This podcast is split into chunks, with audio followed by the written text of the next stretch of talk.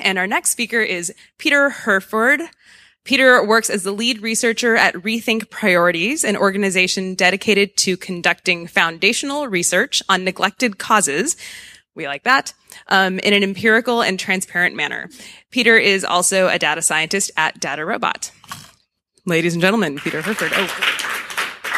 Hey everyone, my name is Peter. As Heather said, um, I co-founded Rethink Priorities. We are a research organization dedicated to finding awesome causes for EAs to support. One of those causes is the ballot initiative process, and I'm excited to talk to you about that today. But before we get into ballot initiatives, I want to just ask kind of how do we pass policy here in the United States? Um, you might be familiar with the Senate, the House of Representatives, and it kind of has a reputation of really nothing getting done. Um, you may have some really awesome legislation that you're really excited about, but it gets stuck for years. Um, it doesn't even come up for a vote, let alone actually pass out of the House and Senate. Um, and you might have to like find a lobbyist and like where are the lobbyists? Like I don't really know. I haven't seen any. Um, they might be expensive and like it's really just kind of an opaque, difficult process that's really prone to failure. So I want to talk to you about the ballot initiative process. With ballot initiatives, that you take your policy and you put it directly on the ballot for people to vote rather than like voting for a particular senator or representative to pass policy for you, you see the policy on the ballot and you vote yes or no. And if enough people vote yes, the policy just directly becomes law without any senators or representatives involved. So this is really a way to kind of bring policy directly to the people and it doesn't get bogged down in committee. And I think this really makes it actually easier to pass desired policy. And this process is also more accessible for effective altruists like us to make more use of. Um, so first I'm going to talk about why I think it's easier to pass the desired policy. Um, so let's look at 2014. Um, I'm not necessarily saying that EAs are aligned with the Democratic Party, but to kind of look at the difference between the federal level and ballot initiative level, I think it's useful to kind of analyze the Democratic Party a little bit. So in 2014, the Democrats had a really bad year on the national level. They lost nine different Senate seats and they lost 13 House seats. But at the same time, ballot initiatives passed some legislation that Democrats are in favor of. We had four different states vote to legalize marijuana directly on the ballot, and two different states expanded criminal rights and reduced sentences for criminals. Uh, ben Castleman, a political analyst, kind of summed this up as saying that he was sort of surprised that voters really want a higher minimum wage. They really want access to marijuana. They want more access to abortion, but they're still voting for Republicans left and right. Um, so this is kind of the paradox of ballot initiatives. And we can sort of see this in 2018 as well. Democrats lost more Senate seats, but they did gain a lot of House seats. Um, and more states legalized marijuana on the ballot. Uh, more states expanded criminal rights, and we even had a landmark legislation here in California um, to um, produce more cage-free reforms.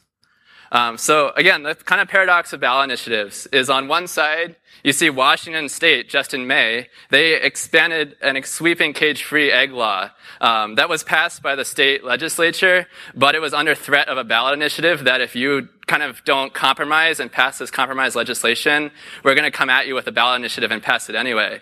But at the same time, on the federal level, you got this guy named Congressman Steve King, who thinks that cage-free reforms are a violation of free trade, and he's looking to kind of outlaw them all on the national level and kind of create one sort of animal welfare standard nationwide that doesn't even really take into account animal welfare.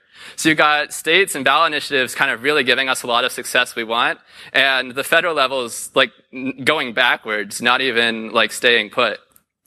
Um, and ballot initiatives have worked really well for animal welfare reform. Uh, many different states have passed ballot initiatives to expand ac- to expand animal welfare rights, such as California, Oregon, Washington, even Ohio, Maine, Massachusetts. Um, this ballot initiative process has really delivered a lot of victories in animal welfare, and it can deliver a lot of victories in other policy areas as well. Um, for example, we can see that it's kind of really been used to pass 22 different minimum wage increases.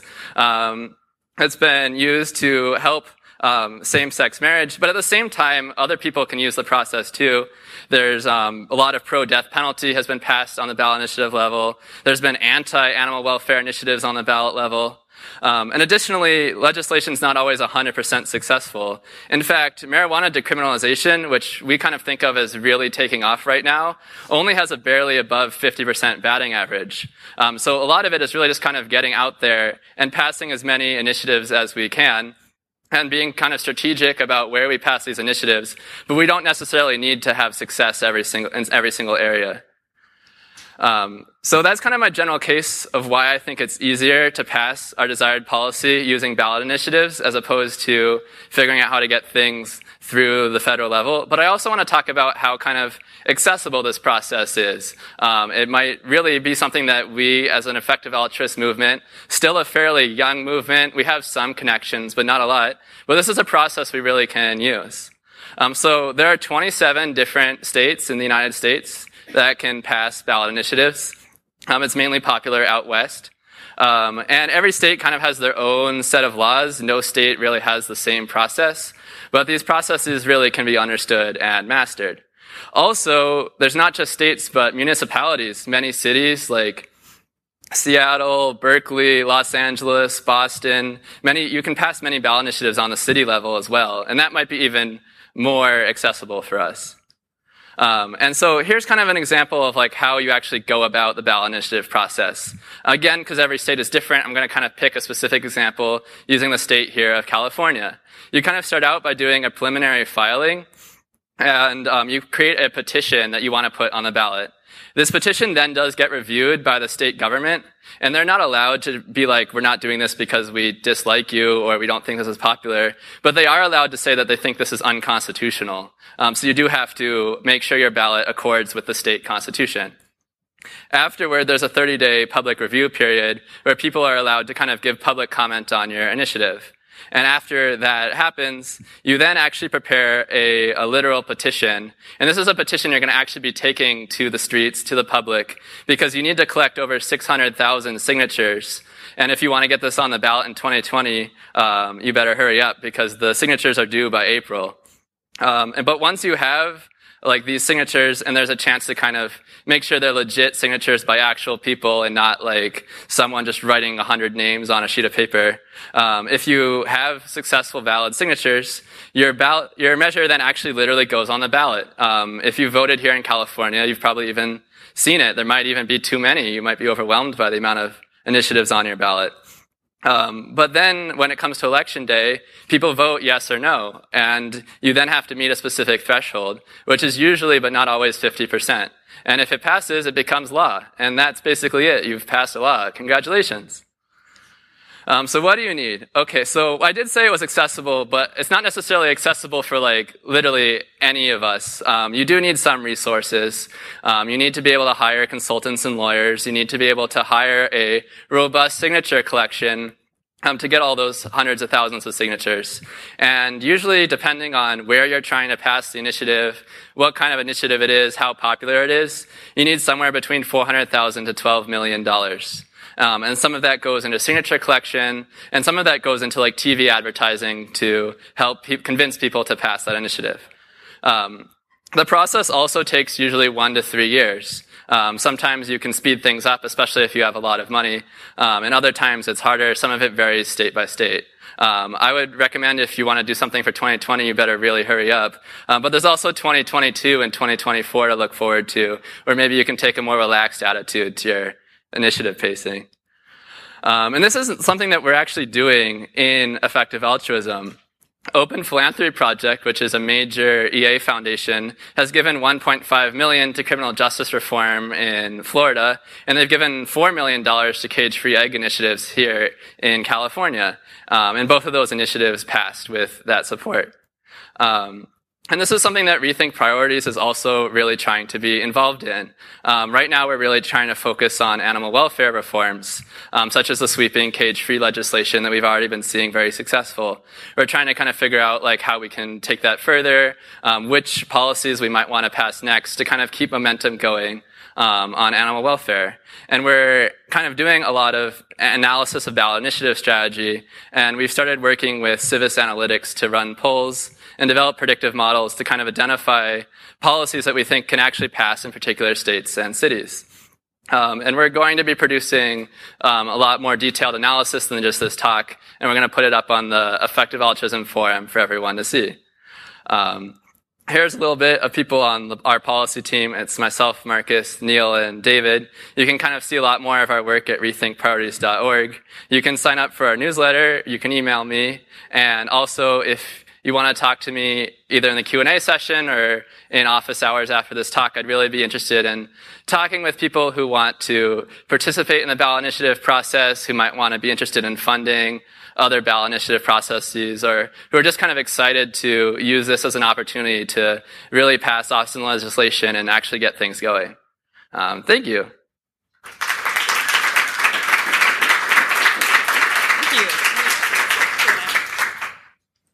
Whichever seat you'd like. Go ahead. This one. Gentleman's choice. Thank All right. Um, well, thank you. So, question that we have is what can be done when state leadership ignores the outcome of ballot initiatives, such as the Florida expansion of voting rights to former felons? All right. Well, they can't literally ignore the initiative because it becomes literal law once it's passed. So they do have to take actual active attempt, they have to, for example, pass their own legislation to like veto the ballot initiative. So it does have to kind of go through and get majority support. Um, but it is important to acknowledge that like ballot initiatives aren't like permanent forever. Like any other law, they can be repealed often frequently. And you can maybe even get into some sort of ping pong match where you keep passing an initiative and having it repealed.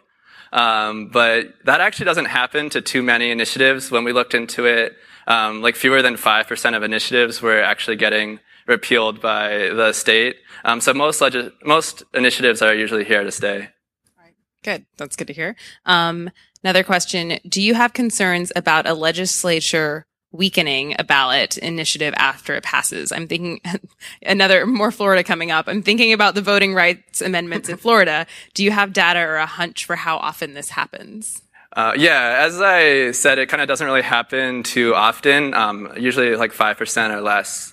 Um, usually, legislators don't really want to overrule the popular will like that explicitly because they know that, like, especially in Florida, there's a 60% threshold to passing initiatives. So anything that passes in Florida has to be like fairly popular.